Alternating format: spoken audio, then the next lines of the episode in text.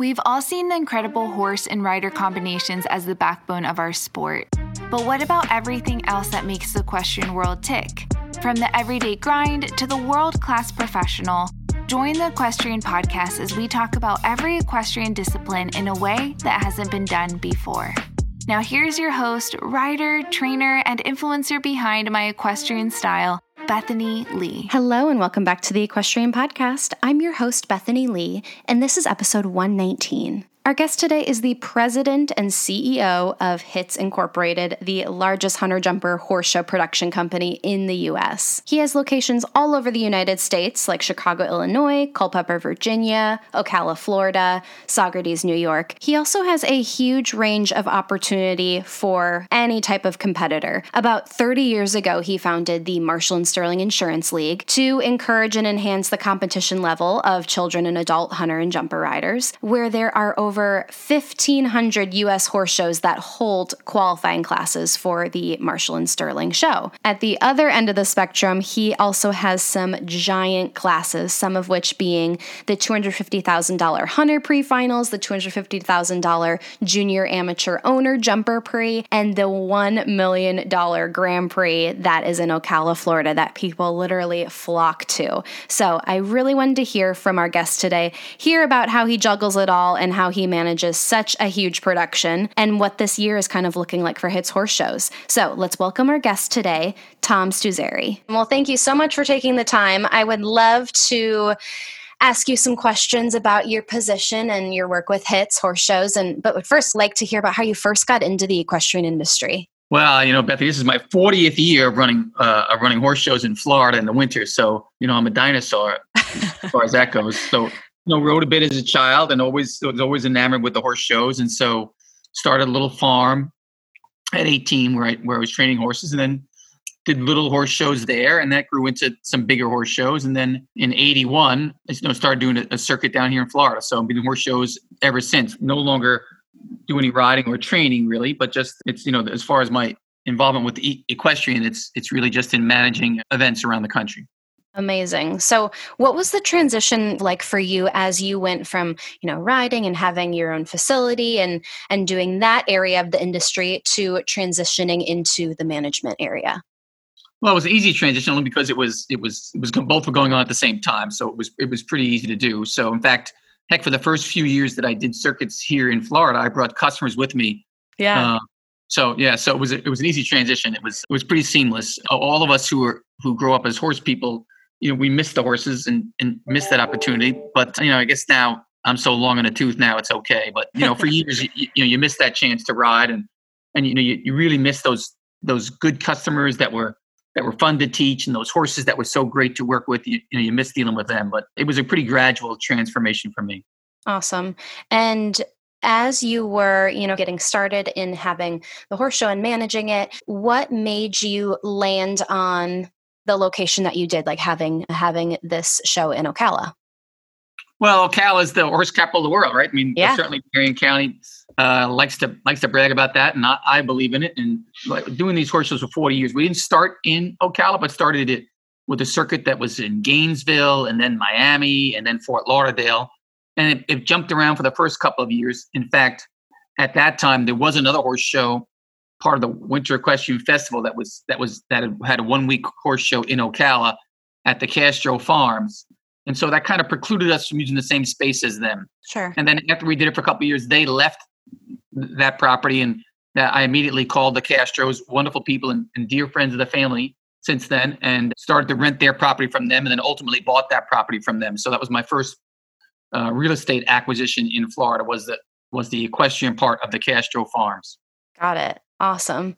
What does the kind of day to day, let's say during during your circuit, what does that kind of look like for you as you are managing and make sure everything is running seamlessly? Well, you know, it's, it's about 150 employees or so at the horse shows on a winter circuit like this, and so you know, it, have an org chart and we work our way down that. But you know, I deal with the you know the people at the management level and and and then pluck my way down and, and make sure that everybody's everybody's following the plan. And, you know, obviously the weekends are busier.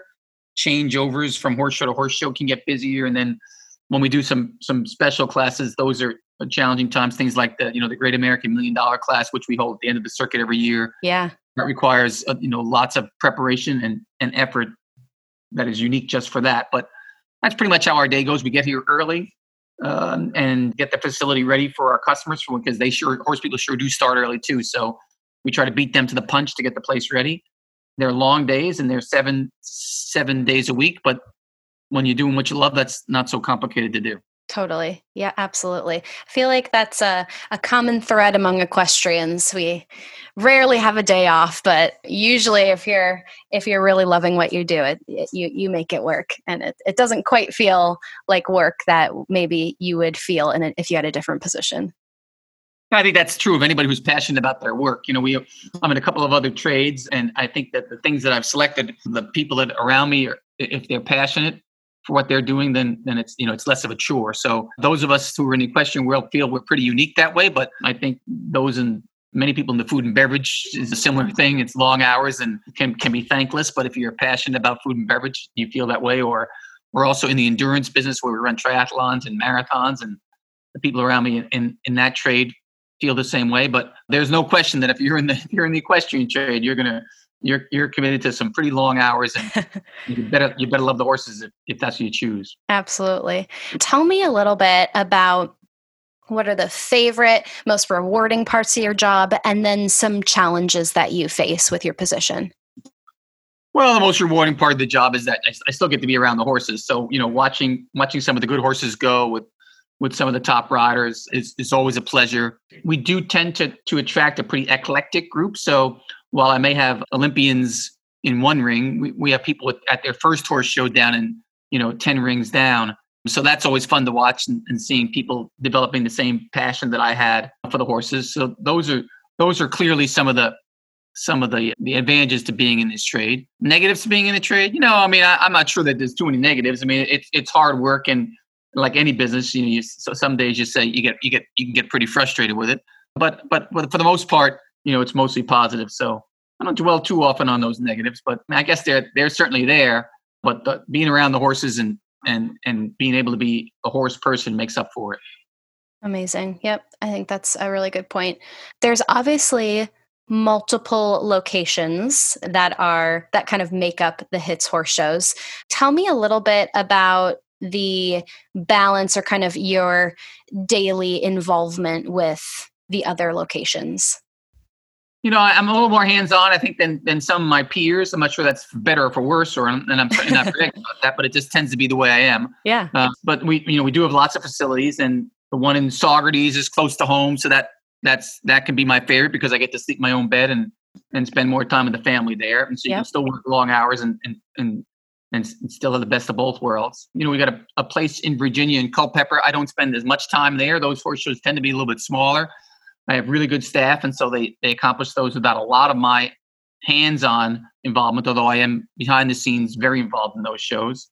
And you know, you know about Ocala, which is we moved down here right after Christmas and spend through through March at least with these horse shows here, and then and then come back and forth many times during the year. So Ocala requires me to, to spend a lot of time away from home. We've got a series of horse shows in, in Chicago at a facility called Lamplight, which we're excited about. We do a lot of horse shows there. We do 13 horse shows there, plus another five dressage shows. So there's lots of weeks uh, at Lamplight. In fact, I think Lamplight from May 1st through September, there are no weeks where we don't have an event. Yeah, um, I grew up doing those shows. I grew up in Wisconsin, so I oh, always okay. at Lamplight. Yep. yeah, great. So that's you know, so you know that, and that's you know, it's a small place, but it's a but a, a special place, and people that go there have really love it and have fond memories, and so you know, we want to keep that tradition going there. So I'll you know, I'll spend a few weeks there. I like that.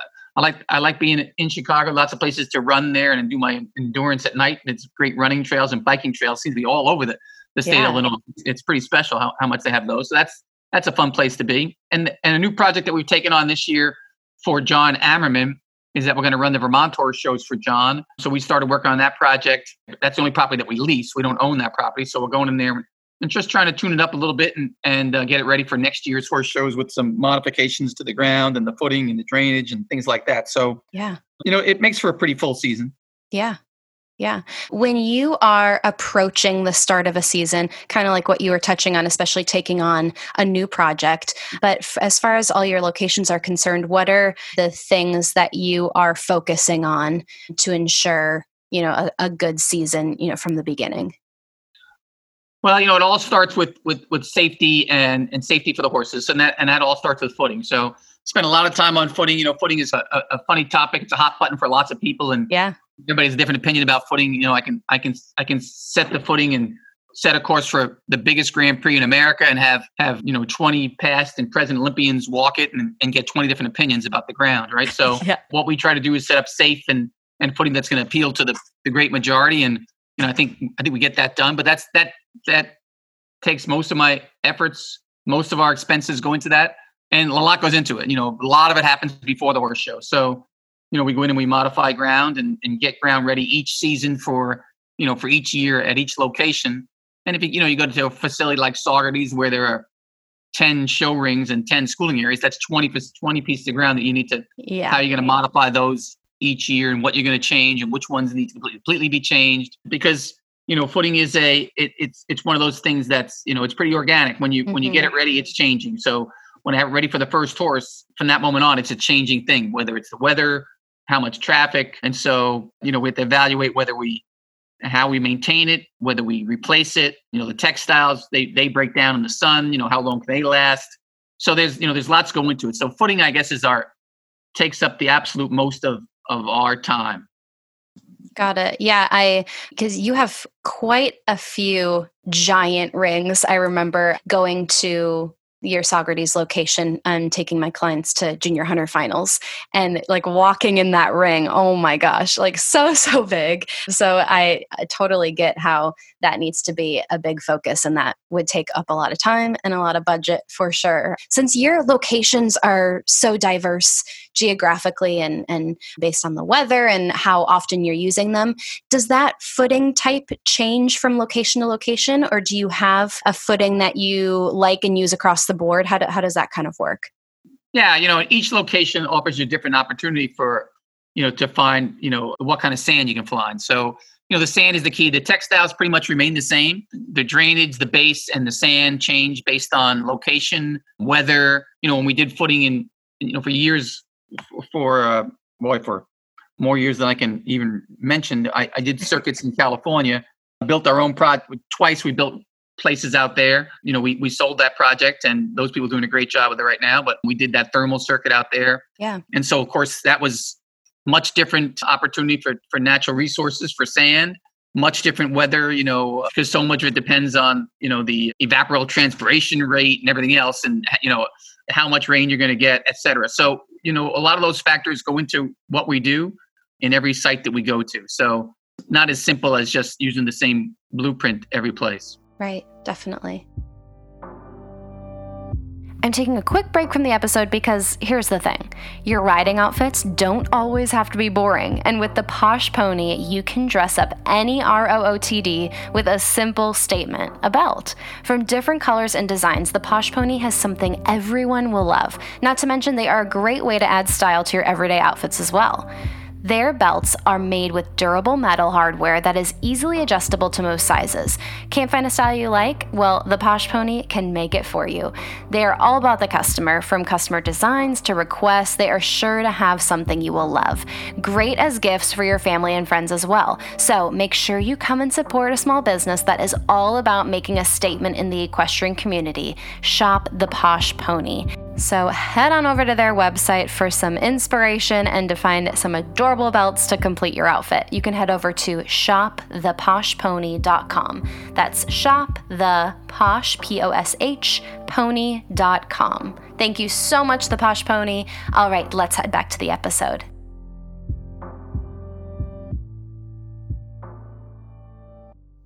As you are looking ahead into the new year, what are some some things that you are focusing on, especially with the events of last year and how that's affected horse showing?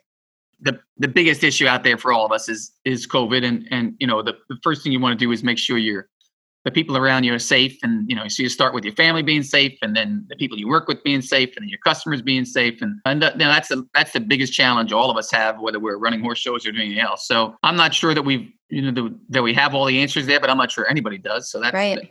so, so I wish there was a book we could read and everything was absolute certainty what to do. So that's that's the first challenge and the, that's nothing that changes every day you know whether it's whether it's requirements changing every day whether it's for example i'm in the you know restaurants that i own you may have a chef that's been exposed and so all of a sudden he doesn't come and then you know those the people on the line with them they can't come in and you're right. you're struggling to do you close the restaurant? Do you get new people in? You know do you do a deep clean at the restaurant? I mean, there's always challenges. So that so our biggest challenge whether it's the food and beverage business or a triathlon we organized the other day or especially the horse shows that we're organizing now in ocala is how do we keep everybody safe so that we can stay open and yet make sure that it's a safe place for everybody because everybody wants to you know think that it is that's the biggest challenge. And those challenges obviously aren't going to go away for the next six months, although I think the vaccine potentially could mitigate them by the time we get to summer. But mm-hmm. until then, we have to stay especially vigilant. And so that's that's the biggest challenge that we have right now.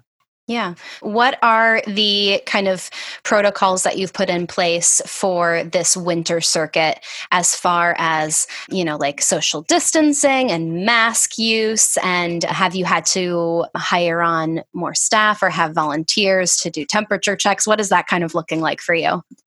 Yeah, so you know everybody does it a little bit differently, and so we we had good success with it, our with our strategies for our protocol this past summer because we did it. You know, we had we had horse shows in Virginia and Chicago and New yeah. York. And so we, you know, we we had a strategy that worked there. We're going to continue the, the pretty similar protocol for this winter here in Ocala. You know, so we don't take everyone's temperature. We request that clients that stay home if they have a temperature. We do take temperatures of all of our staff, and we do take temperatures of all of our. We do all our own food as, and beverage as well at the horse show, so all those people get their temperatures taken daily.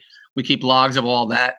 You know, we we hire extra people to to enforce mask rules, although that's a you know it's a challenge. And you know the federation gives us a list of criteria that we have to follow, protocol we have to follow, and so that becomes the basis really of, of most of what we do. Yeah. So we're hoping to continue to keep uh, exhibitors vigilant about their mask use and their social distancing, although you know that's tough in all of society it seems and but we'll you know we'll continue to be vigilant at, at, at trying to get them to to cooperate with that Obviously, we've looked at you know our portable sanitation a little bit differently. So we you know we bring in more bathroom trailers. All of our all of our all of our units, where they're trailers or or just the little portalets, have hand sanitizer machines in them. And so and the trailers are, are being cleaned every hour and a half. Every trailer gets completely cleaned. So we're you know we're and every every permanent bathroom as, as well. We're trying to stay on top of that initially when it came out you know when the when when covid be, became active in this country you know was the talk was that particularly contagious with surface touches i'm not sure that, that they're feeling quite as strong about that anymore so mm-hmm. we've gotten away from a bit of that but we put up plexiglass at, at the offices and in gates have you know plexiglass between them and, and the competitors plexiglass uh, at the food service we we've changed the way we we do food service and you know we do more touchless to go packaging which seemed, you know, so while that's a, a you know obviously a, a, waste of of some of some boxes and lots of plastic, it seems to be a much safer way to, to do food service. So we we've gone to that. So yeah, I mean nothing simple about it, but I don't think anybody yeah. any business is facing simple times right. during this pandemic. Absolutely.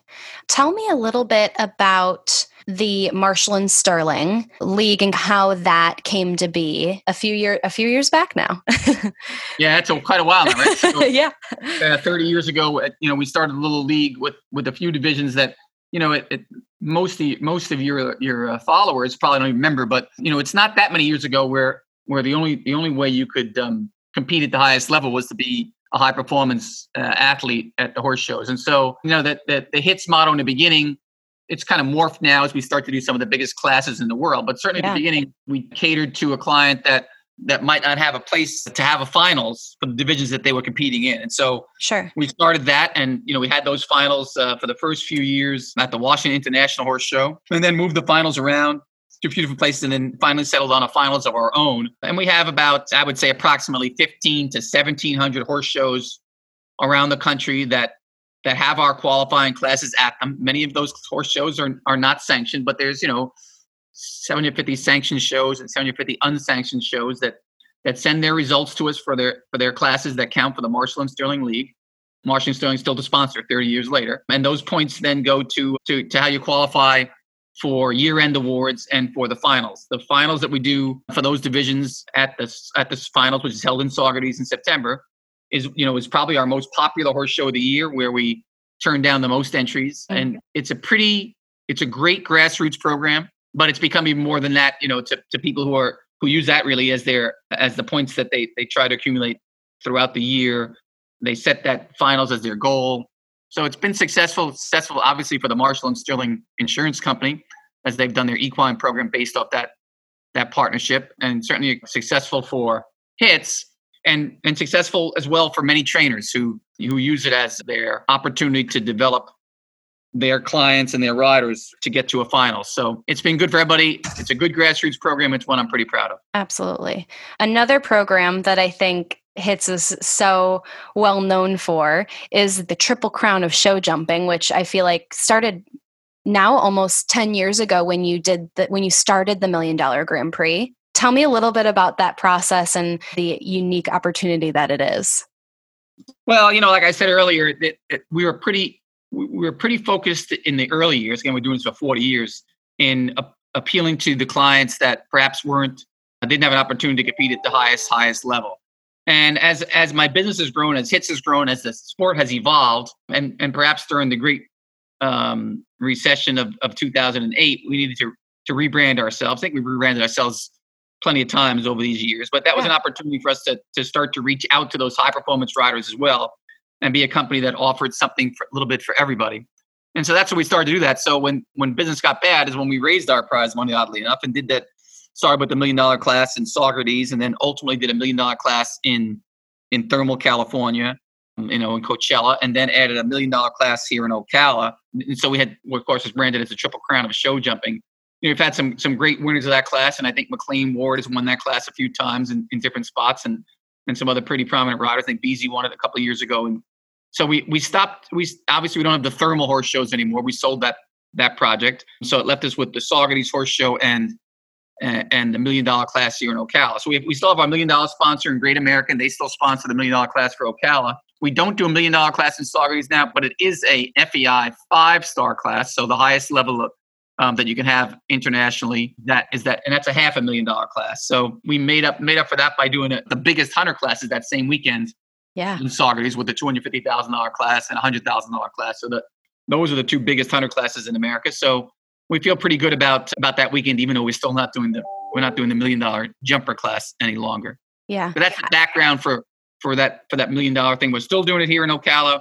We've got that great sponsor in Great American Insurance, and we'll keep doing that class as long as Great America keeps helping us. Yeah, absolutely. I feel like no matter where people are showing that time of year, I feel like people flock to Ocala that week because that is just, it's such a well known Grand Prix and, and such a big opportunity for the people who are successful in that class. I think that's a really cool thing that you do and continue to do. Well, Tom, thank you so much for taking the time. I feel like HITS is such a big part of our horse show history. So I loved learning a little bit more about how it came to be and the you know entity that it has become. So thank you so much for taking the time, and I wish you all the best this year. Thanks, Beth, and my pleasure, and thanks for having me on the show. Appreciate it. All right, that is all I have for you today. Thank you so much for tuning in. If you liked what you heard, please take a minute and write a review on iTunes. I would so appreciate it. It helps people like you find the podcast, and it helps me get some killer guests. Thank you so much, and I will talk to you next week.